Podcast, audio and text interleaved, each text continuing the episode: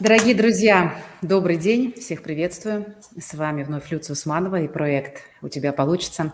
Сегодня у меня в гостях Мария Морозова, экзекутив коуч, руководитель программы мини-MBA коуч высших руководителей, управляющий партнер бюро «Акцент».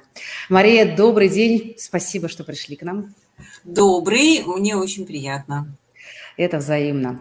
Ну что, мы сегодня э, поговорим про перемены. Э, мне кажется, эта тема, она, с одной стороны, бесконечная, и на сегодняшний день, мне кажется, она весьма актуальна э, в связи с тем, что происходит, много чего происходит, мы все об этом знаем.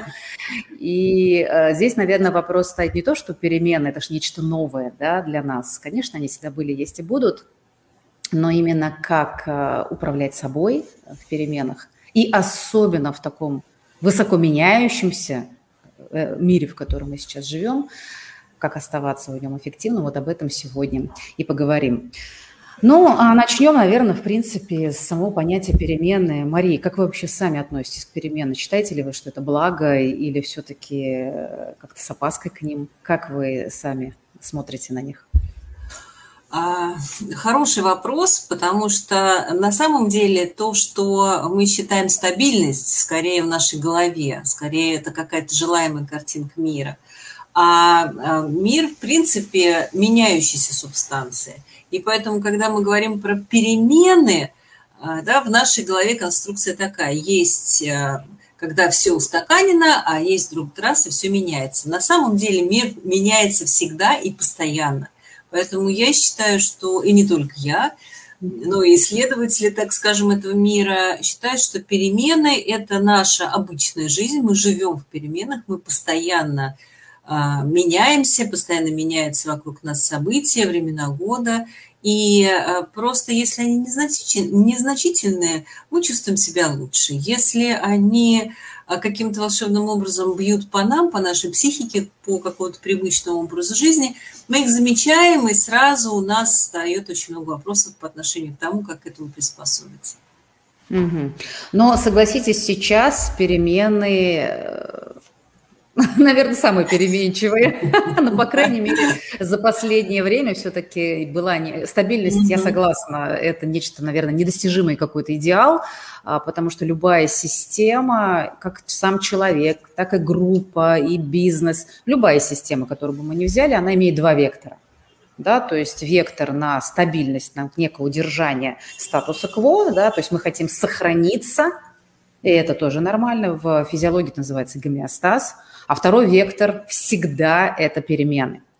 И вот задача как-то в этом балансировать. Потому что если мы застываем в каком-то одном состоянии, ну, как бы это странно. Если мы постоянно только гоним и меняемся, это тоже э, не всегда есть э, хороший процесс, в том смысле, что мы не успеваем зафиксироваться, а системе нужна вот эта стабилизация. Поэтому, когда происходит слишком много перемен, ну, сейчас, на мой взгляд, такое время, а, по крайней мере, я его так ощущаю, э, то, конечно, хочется как-то быть более адаптивными к этому. Согласны с этим? Совершенно верно, конечно. И э, вы знаете, я э, на самом деле очень люблю э, книжку, которую я, с которой я давно очень познакомилась. Mm-hmm.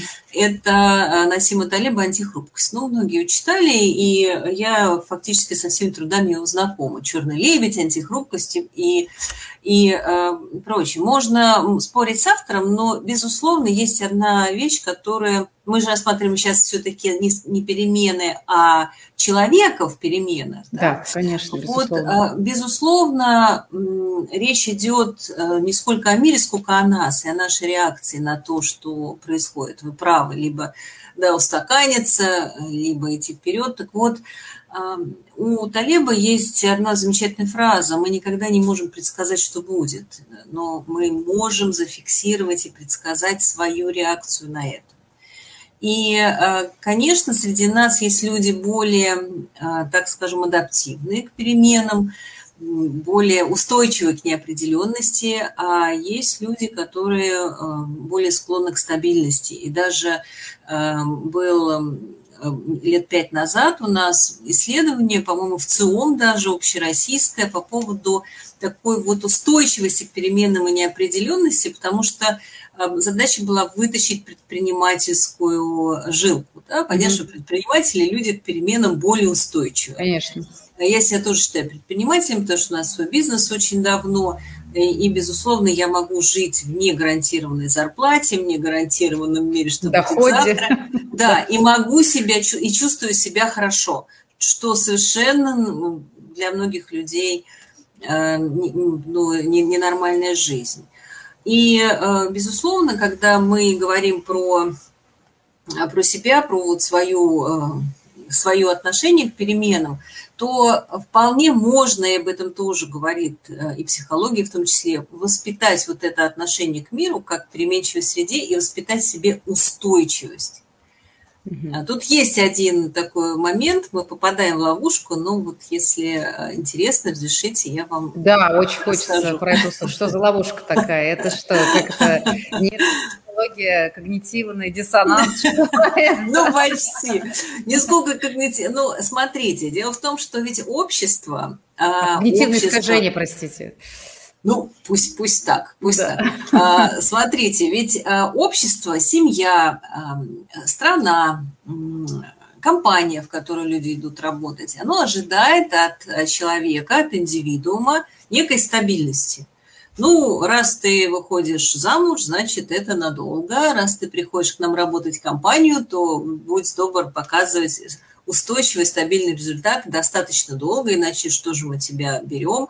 То есть стабильность ожидается от индивидуума.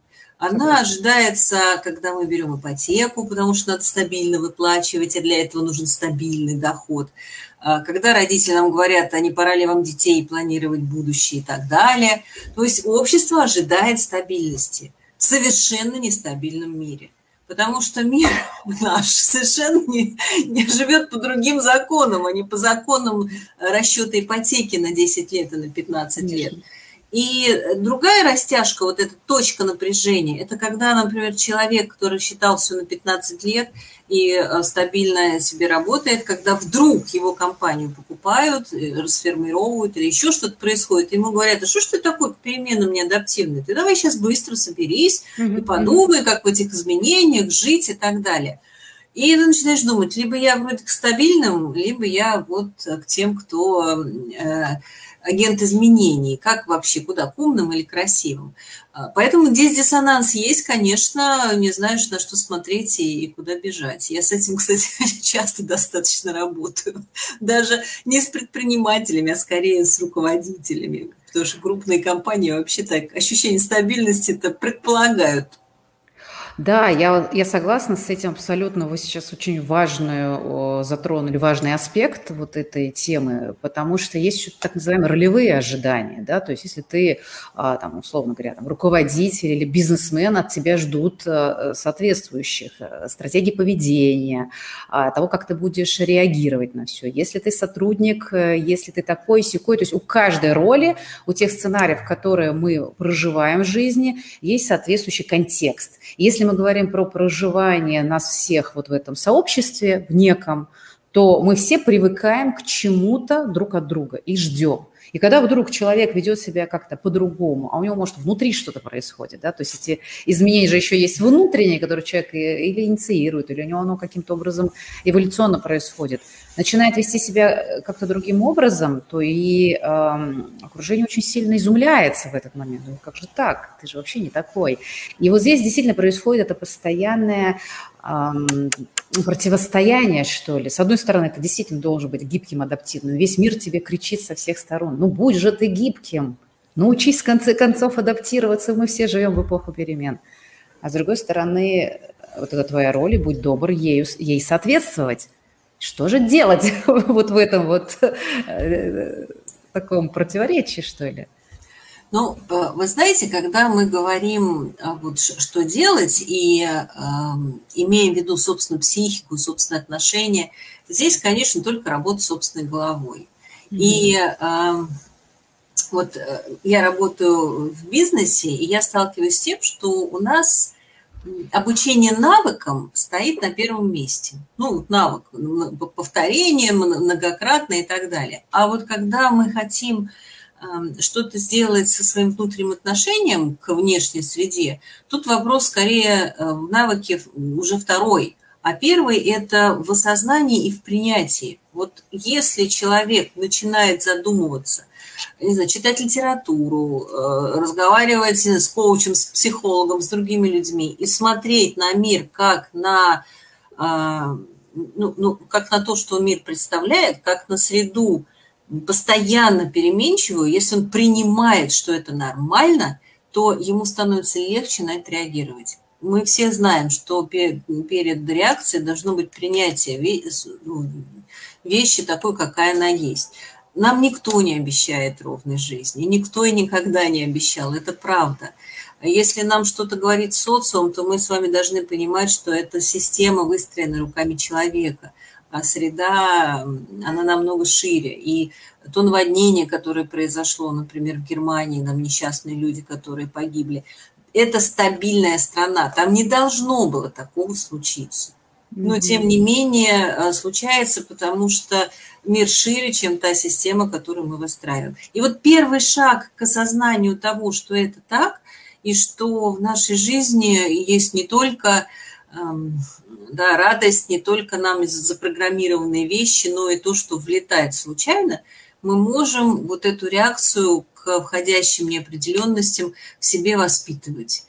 Есть, конечно, алгоритм, но начинается он с того, что надо взять, э, почитать и подумать, и посмотреть на окружающую среду не с точки зрения бытового распределения своих ресурсов, не знаю, ипотека, работа, дом, школа, дети, 15 лет, потом пенсия, померы и все – а с точки зрения, что все может быть по-другому. Знаете, как это в стратегическом планировании в неопределенные времена сейчас? Ты можешь э, формировать видение, ты можешь формировать планы, но ты должен быть каждый день готов, что это все провалится, и каждый и ты начнешь все сначала, и планировать ты будешь совершенно по-другому. Это такое, знаете, предпринимательское мышление к себе.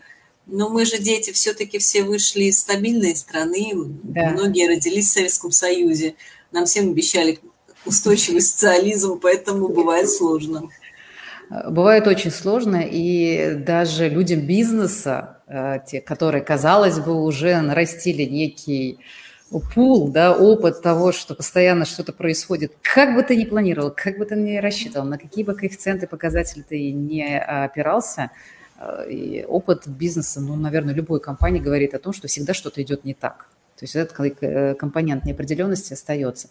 И даже имея такой большой опыт, э, мы, э, я в бизнесе 16 лет уже, и я все равно нет-нет, но изумляюсь тому, что же происходит. Видимо, это некая особенность психики, которая как раз-таки происходит, может быть, из-за нашего строения мозга, что мы все равно ждем, что ли, от мира каких-то своих ожиданий. Вот мы себе представили, мы, может, что-то напланировали, мы представляем, что оно должно быть так – и оно вдруг, когда идет не так, а, первая реакция – это, конечно, изумление. И здесь я соглашусь с тем, что важна реакция именно.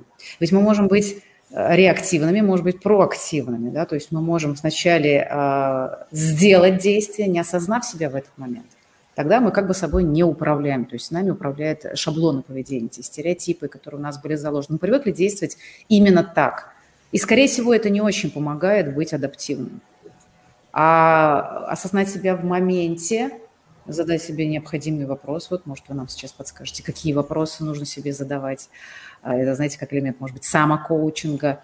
И тогда, возможно, э, другая реакция, но это ведь тоже воспитание вот этого навыка уже мышления, действия, да, то есть это эмоциональная составляющая и когнитивная составляющая, естественно, наша реакция – ну, совершенно верно, да. Дальше уже навык и, а, ну, скорее, умение, навык эм, включать определенный алгоритм думания, алгоритм действия.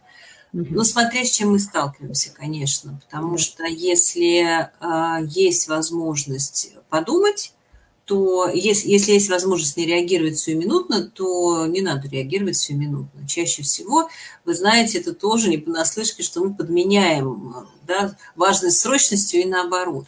Я эм, да, помню э, одно из э, новогодних таких времен, когда я еще была генеральным директором компании «Бюро Акценты», и в мире случилось одно событие, которое очень сильно повлияло, в том числе и э, на нашу компанию, и на многие компании.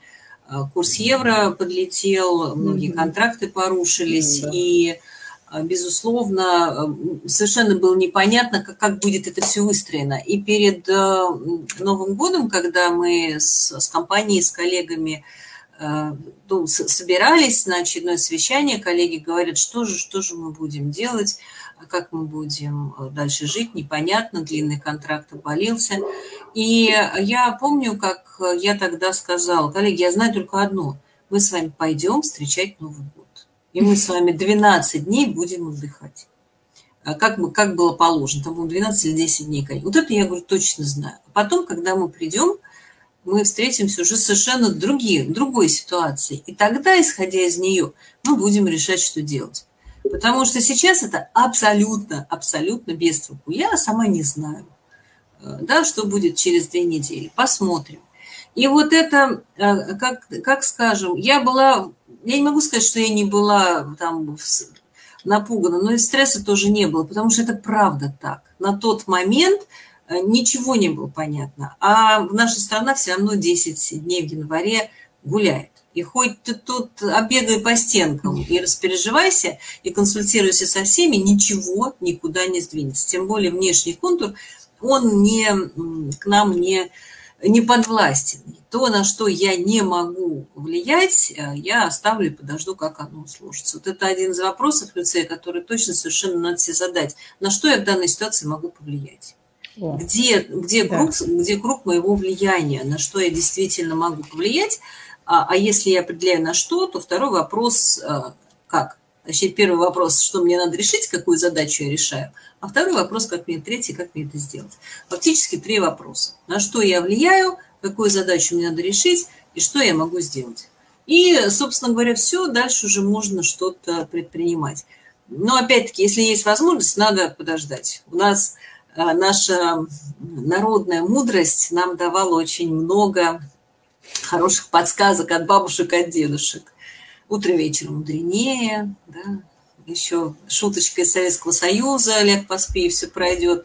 А, это, а, это для того, чтобы человек в стрессе горячих решений не предпринимал. Воину, воину надо поспать перед битвой. То есть, ну вот если можно, надо переварить, потому что зачастую э, ответ приходит сам. И, э, но вот это умение не дергаться тогда, когда ты сейчас ничего не можешь извинить, вот это вот такая навыковая вещь. Можно включать и физические тоже вещи, и спорт, и прогулку, и музыку.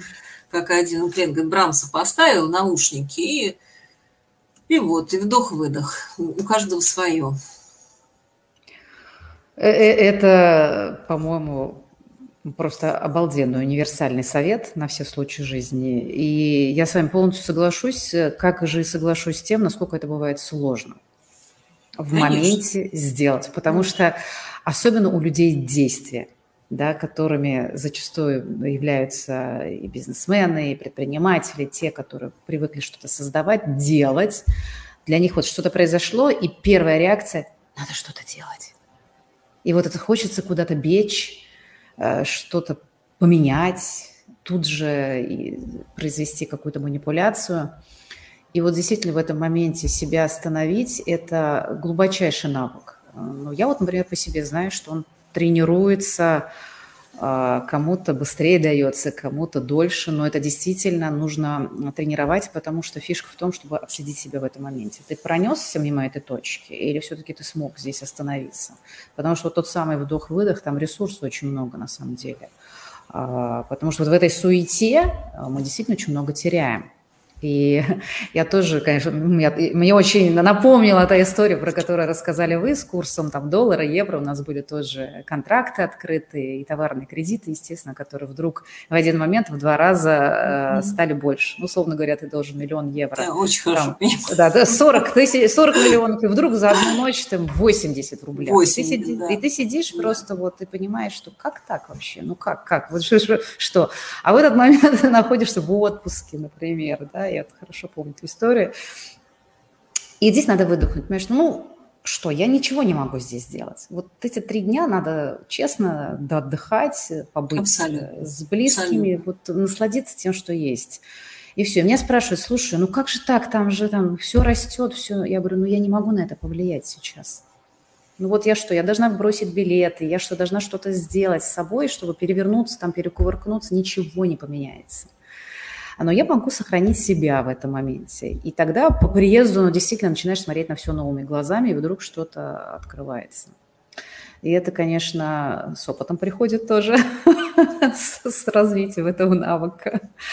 И это очень спасибо, что вы это еще в трех таких шагах сказали. Мне кажется, это универсально работает не только в бизнесе, естественно, но в личных отношениях, да, и когда хочется в конфликте там что-то сгоряча запали, что-то друг другу сказать, зачастую очень полезно там вдох-выдох и пауза. У нас э, очень много э, таких случаев, ребят, которые вступают в стартапы, у нас же Академия стартапов тоже много, и ребята, которые начинают делать бизнес, э, все прекрасно предусматривают, кроме собственной реакции на то, что может все пойти не так. И э, предприниматели с опытом, ну хотя бы с каким-то, вот как вы, вот то, что вы говорите – да, действие хочется все сделать, но э, привычка к таким поворотам, она дает как раз ту тренировку себя, да, ну, себя регулировать. А когда начинаешь делать бизнес и смотришь, особенно ловишь обещание, что все будет хорошо, ты только просчитай, инвестор здесь, там, вот у тебя бизнес-план и так далее – и, не, и от себя не тренируешь, то, конечно, первый же поворот, он вызывает и стрессы, и так далее, и так далее. Мы знаем, как в Великой депрессии, сколько было самоубийств в Соединенных Штатах Америки. Да. Это такой факт э, мировой, что люди не справлялись. Кстати, э, могу сказать, что, конечно, э, у нас, когда Советский Союз разрушился, тоже очень была жесткая ситуация – не знаю, статистики такой не велось, э, не знаю, там, что было с людьми. Но, ну, историй много, конечно, да, мы знаем. Да. Да, их было действительно много, потому что а, вот э, допустить и при, принять э, факт о том, что все практически всегда идет не так, как мы запланировали, это, ну, это, наверное, основа основ. А, я помню, как на одном из трансформационных своих курсов а я проходила большую программу, и нам сказали одну очень вещь, которая в тот момент, она немножко так как-то меня а, подкосила, что ли, в какой-то степени. Но когда начинаешь заглядывать вглубь, понимаешь, что там очень как бы большая мудрость. То есть единственная гарантированная вещь в нашей жизни – это то, что мы все умрем. Ну все. Абсолютно. Вам да. Вот мы пришли в мир, и нам гарантируется только это – как бы это сейчас ни звучало, может быть, там грустно, пафосно, высокопарно, но это действительно так и есть. И когда вдруг понимаешь эту простую мысль, а, вот этот а, уровень звенящего напряжения начинает немножечко снижаться, потому что действительно тебе никто никогда ни с какими связями, ни с какими деньгами, ни с какими знаниями не гарантирует именно тот исход, на который ты рассчитываешь. Более того, опыт показывает, что самые классные проекты, э, они происходили получались, но не так, как изначально было запланировано. Вы наблюдали такое вот в своем? Ну, конечно, особенно если ты чувствуешь, вот, я не знаю, как это сказать, вы наверняка тоже это ловили, нету никаких причин видимых, но есть ощущение, что э, все пойдет по-другому. Или, знаете, есть ощущение какое-то вот, ну, напряжение, когда начинаешь проект. И в итоге, да, все как-то все mm-hmm. идет по-другому. Все-таки человек, мы же люди, мы же существа из природы. И понятно, что вот это звериное чутье опасности, ощущение того, там, что туда не ходи, сюда ходи, оно зачастую с рацией не связано. И оно как раз людям дано для того, чтобы выживать в таких да, жестких переменах. И, безусловно, оно нам помогает, когда мы его слушаем, оно нам помогает вырулить, когда мы не знаем, что, что может произойти, но чувствуем, что что-то не так. Mm-hmm. Ну, это, это еще одна такая другая сторона, потому что интуиция в, в переменах и в, в вот такой в неопределенности, она тоже очень хороший помощник. Мы, во всяком случае, в бизнес-среде редко о ней говорим, а если мы возьмем ту же литературу, э, посмотреть даже Льва Толстого номер, если перечитать, то там очень много вещей, которые были, решений, которые принималось на войне, было принято на интуиции, потому что тогда не было возможности быстро так получать сведения, как сейчас. И, э, безусловно, это тоже такая вещь, себя послушать очень полезно. Как вы, э, может быть, своим клиентам, своим ученикам предлагаете, если вы предлагаете развивать вот этот навык? Потому что а, а на что можно опираться в, с, в период полной неопределенности, особенно когда вот ну, бывают такие моменты, когда действительно все казалось бы, вот рушится, все пошло не по плану, ты не понимаешь, за что схватиться. Вот в этот момент на что мы можем опираться, и если та самая интуиция, как вы говорите, помогает, то как ее развивать, как быть готовым к этому? Вот что вот включает в себя вот этот э, период управ... ну, как сказать, управления, да, подготовки к этому? Ну, вот я бы, я бы так ответила на этот вопрос. Когда человек находится в ситуации, когда вокруг него все рушится, а у нас, кстати, это, это не так давно было, когда э, локдаун очень по многим бизнесам больно ударил. И э, что тут греха таить, э, далеко не все чувствовали себя прекрасно. Абсолютно. Но здесь всегда работа, ну, как, как лично я, вы меня спросили, да, как я помогаю. А, хорошо работать и правильно посмотреть в двух направлениях. Первое – это, конечно, наша логика и логическая обработка ситуации. Mm-hmm. Да, как говорят, набор возможностей снижает боязнь неопределенности, да, то есть мы как-то себе в своей голове можем построить схему, как а как это решать. То есть э, риски, что можно сделать, э, любой, любой выбор возможностей. И, а, и эта логическая вещь, она помогает. Помогает нам успокоиться, мы как бы себе устаканиваем неопределенность в своей голове. А второй момент, как, э, что, что говорю я, если человек вообще говорит, ну не знаю, что делать, ну нет у меня времени, ну нет у меня возможности, а, я предлагаю очень простые вещи. Говорю, слушай, ну вот выйди сейчас из-за стола и за стула, просто вот подойди к окну, посмотри на небо, посмотри на зелень, а, помолчи минуты две, скажи мне, пожалуйста, что тебе вот хочется в этой ситуации сделать? Вот ощущение, вот куда пойти, вот какое вот желание. И э, иногда человек говорит, слушай, мне хочется сейчас пойти прогуляться и вообще вот ни, ни о чем не думать, оно точно придет. Или иногда человек говорит, у меня вот была такая ситуация, когда э, человек принимал серьезное решение о покупке эм, одного бизнеса. На него давили партнеры, давили все, что-то ему говорили, все было хорошо, но вот что-то не так, и решение принималось сложно. Ему казалось, что тут тоже очень большая неопределенность, потому что от этой сделки зависело очень-очень много. И вот после такого банального предложения просто постоять, посмотреть, послушать, э, он сказал, нет, не хочу, потому что здесь финансы не главное. Здесь есть какая-то другая вещь, это семейная история, и я думаю, что я там... Ну, в общем, там были свои вещи, которые э, для него внутренне оказались важны. И он принял это решение только вот после вот этого ощущения постою, послушаю, посмотрю. Очень простые mm-hmm. вещи. Мы просто их редко делаем. Нет, конечно, есть, можно заморочиться, если, знаете, если бы мне сказали, Мария, давайте мы вам заплатим много денег, вы нам скажете, как тренировать интуицию. Ой, да. нужно много всего изобрести. Сказать, вот, например, можете встать в вагон метро и, и, и подумать, остановятся двери напротив вас или нет. Или, например, по, ощущению, по ощущению послушайте шаги, когда у вас ребенок там придет домой по, по э, интуиции, сверьте. Э, ну, какие-то такие. Но на самом деле самое основное, что нам говорит, это тоже в литературе описано, это умение слушать себя, умение включать вот это вот природное, природное чутье, а оно включается скорее вот в такой в тишине, в природе, когда тебе никто не, не фонит и не долбит по голове. Даже просто пойти в парк, посидеть на лавочке, очень хорошо бывает прочищает голову. Да, вообще любые, наверное, действия, которые выводят тебя из рутины, той, к которой ну, ты да. привык, например, сидишь и вот ломаешь голову.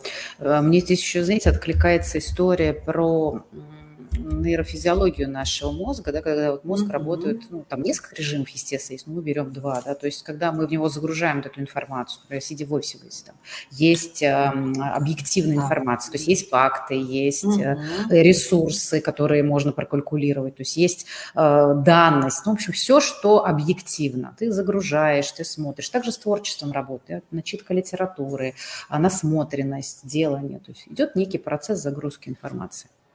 Мозг работает на этом режиме. Потом надо просто отпустить. Ну вот говорят, ой, отпустить – это сказать легко. А на самом деле это действительно не так и сложно. То есть нужно переключиться на какую-то другую деятельность, кому-то ножками походить, правда. Кому-то там кто-то посуду моет, да, кто-то гладит белье, кто-то вообще не имеет значения, но это какие-то действия абсолютно простые. Они э, немножечко рутинные в том смысле, что у них есть некий ритм, да, то есть когда мы ходим, мы ходим в определенном ритме. И мозг переключается в другой режим. Эта деятельность вообще не связана с нашим запросом, она не связана с тем, что мы хотим сделать. Но в этот момент, правда, что-то происходит на уровне нейрофизиологии, и решение, оно действительно как будто бы само приходит. Но на самом деле там уже было загружено многое. То есть, конечно, с пустоты, из ничего оно не придет. И также интуиция, ведь это очень быстрая обработка той информации, которая у нас есть.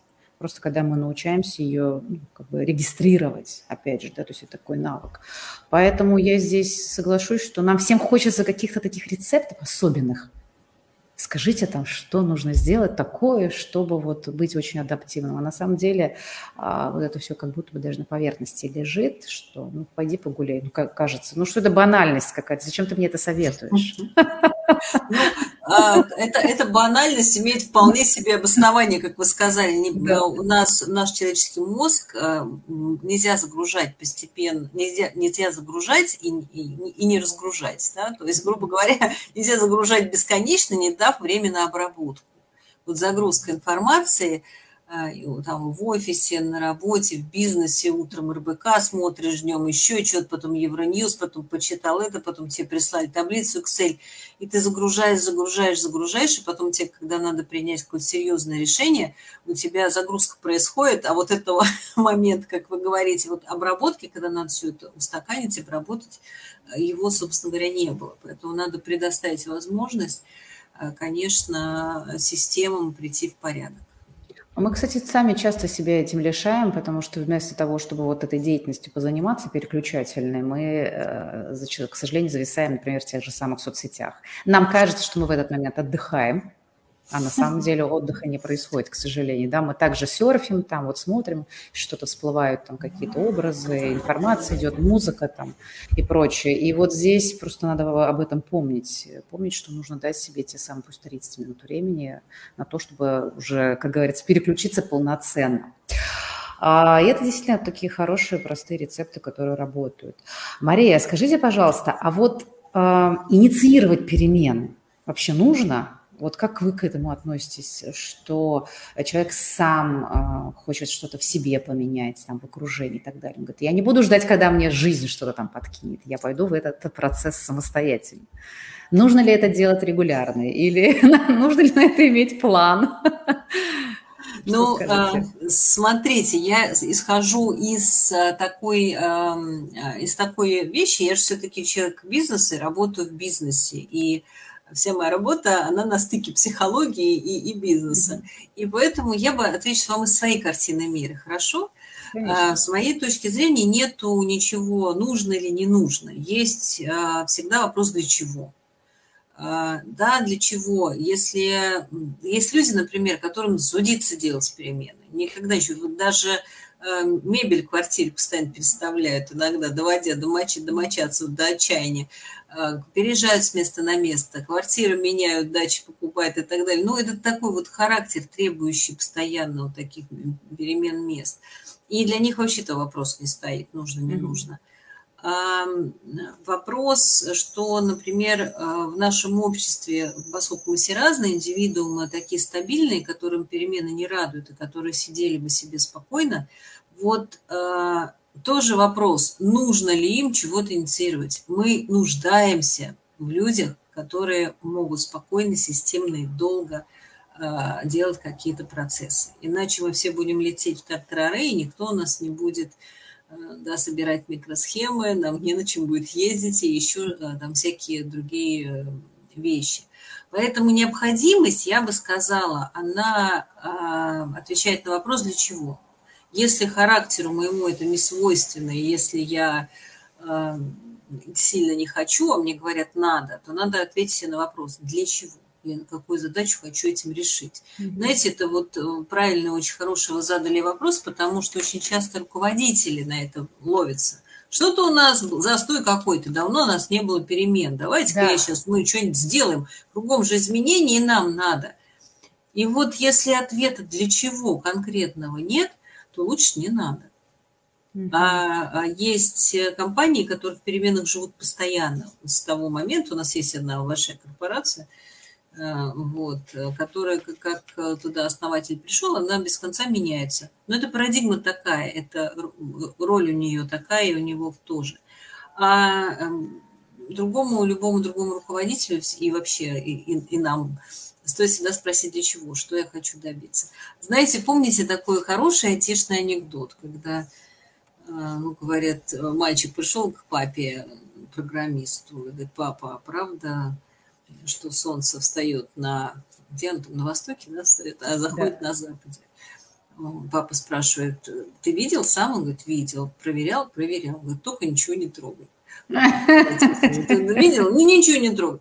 Вот э, иногда лучше ничего не трогать, потому что э, и так все хорошо. Если уж трогать, то Э, ответив себе на вопрос «для чего?».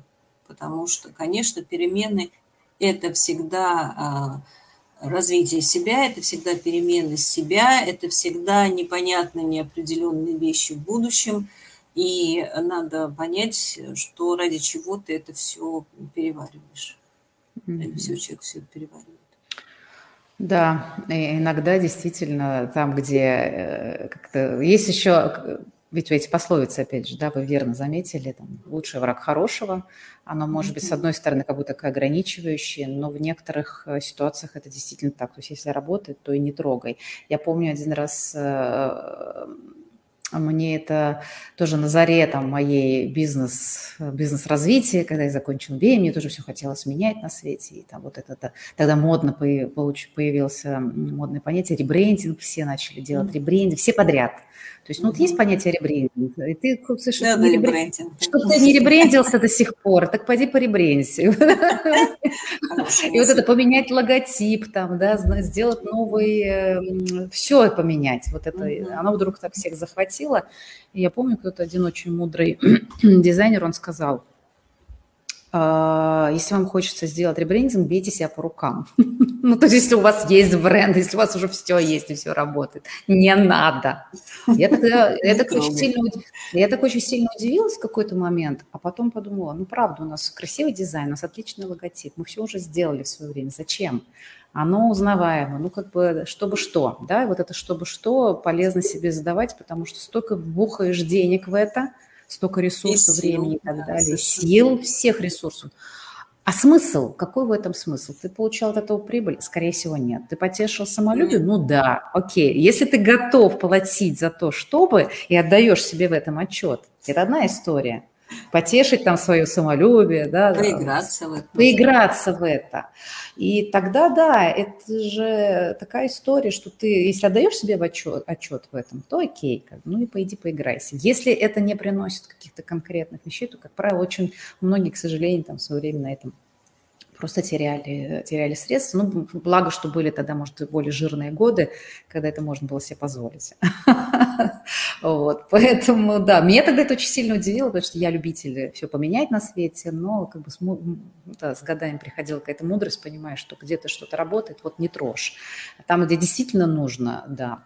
И в этом смысле то, что, о чем мы с вами говорим, а, получается неких таких два, что ли, контекста, да, то есть один контекст – это перемены, которые происходят независимо от нас, и наша задача, как в бизнесе, так и лично, уметь к ним адаптироваться, быть готовыми, уметь иметь правильную реакцию на это. И второй аспект, второй полюс – это перемены, которые мы инициируем. И тогда важно задать себе тот самый вопрос, да, зачем я это делаю. Все ли мы с вами ну так, в, в, как сказать, в ближайшем рассмотрении затронули в аспекте перемен? Или есть еще какой-то, может быть, тот полюс, который мы не, не проговорили? Что бы, может быть, хотелось дополнить, добавить, а, ну, потихонечку э, я, я бы, наверное, сказала, угу. о чем стоит подумать, потому что понятно, что это тема любую, да, мы с вами тему здесь вытаскиваем, она там многопластовая. А, подумать о том, что в изменениях, в переменах а, очень большой, большое значение имеет отношение к собственным ошибкам, отношение к собственным неудачам. Потому что когда путь не определен, и когда а, и у нас никогда нет гарантии, что то, что мы делаем, принесет тот результат, который мы рассчитывали, или на который рассчитывали наши коллеги, начальники и так далее. И вот, вот первое, что хочется сказать, что люди к ошибкам относятся очень болезненно, многие. А на самом деле мы никогда не знаем, что было бы, если бы, если бы мы поступили по-другому. И здесь нужно для себя как-то сказать себе, что я делаю все, что могу на данный момент, и э, мне не за что стыдиться. Я сделал все, что И дальше ну, уже буду смотреть. И знаете, есть тоже хорошая вещь. Разрешить себе ошибаться столько раз, сколько нужно для развития. Вот это вот тоже такая, такая вещь. Подсознательно, чтобы не было этого страха, иначе начинается ступор, и очень сложно что-то сделать. Я бы вот посоветовала бы обратить внимание на это. Я прям полностью присоединюсь к вам, что это одна из моих любимых тем, а, касаемых а, права на ошибку да, и страха ошибки, потому что а, в концепции вот моей у тебя получится, да, то есть здесь это одна из самых важнейших составляющих, потому что именно страх ошибиться – желание быть идеальным, да, тому, чтобы каждое мое решение было безусловно верным и безусловно приводило меня к успеху, это, к сожалению, Э, только тревожность, да, и это не вариант. А вот действительно позволить себе ошибаться и в этом состоянии быть, э, позволять себе эту уязвимость, да, потому что когда мы ошибаемся, мы как бы обнажаемся перед обществом, перед нашими коллегами, как будто бы нам неловко, стыдно и так далее. И вот эти эмоции позволить себе э, и проявлять, и проживать, и иметь на это право, это, конечно, то, что, ну, как я говорю, расколдовывает, да, а, вот этот вот э, путь, когда ты можешь идти, ошибаясь, да, ну, не получилось, идешь дальше, относишься к этому как к опыту. Это, безусловно, такая важная веха. И в переменах Конечно, да, спасибо, что об мы с вами тоже затронули, и на это надо обязательно обращать внимание.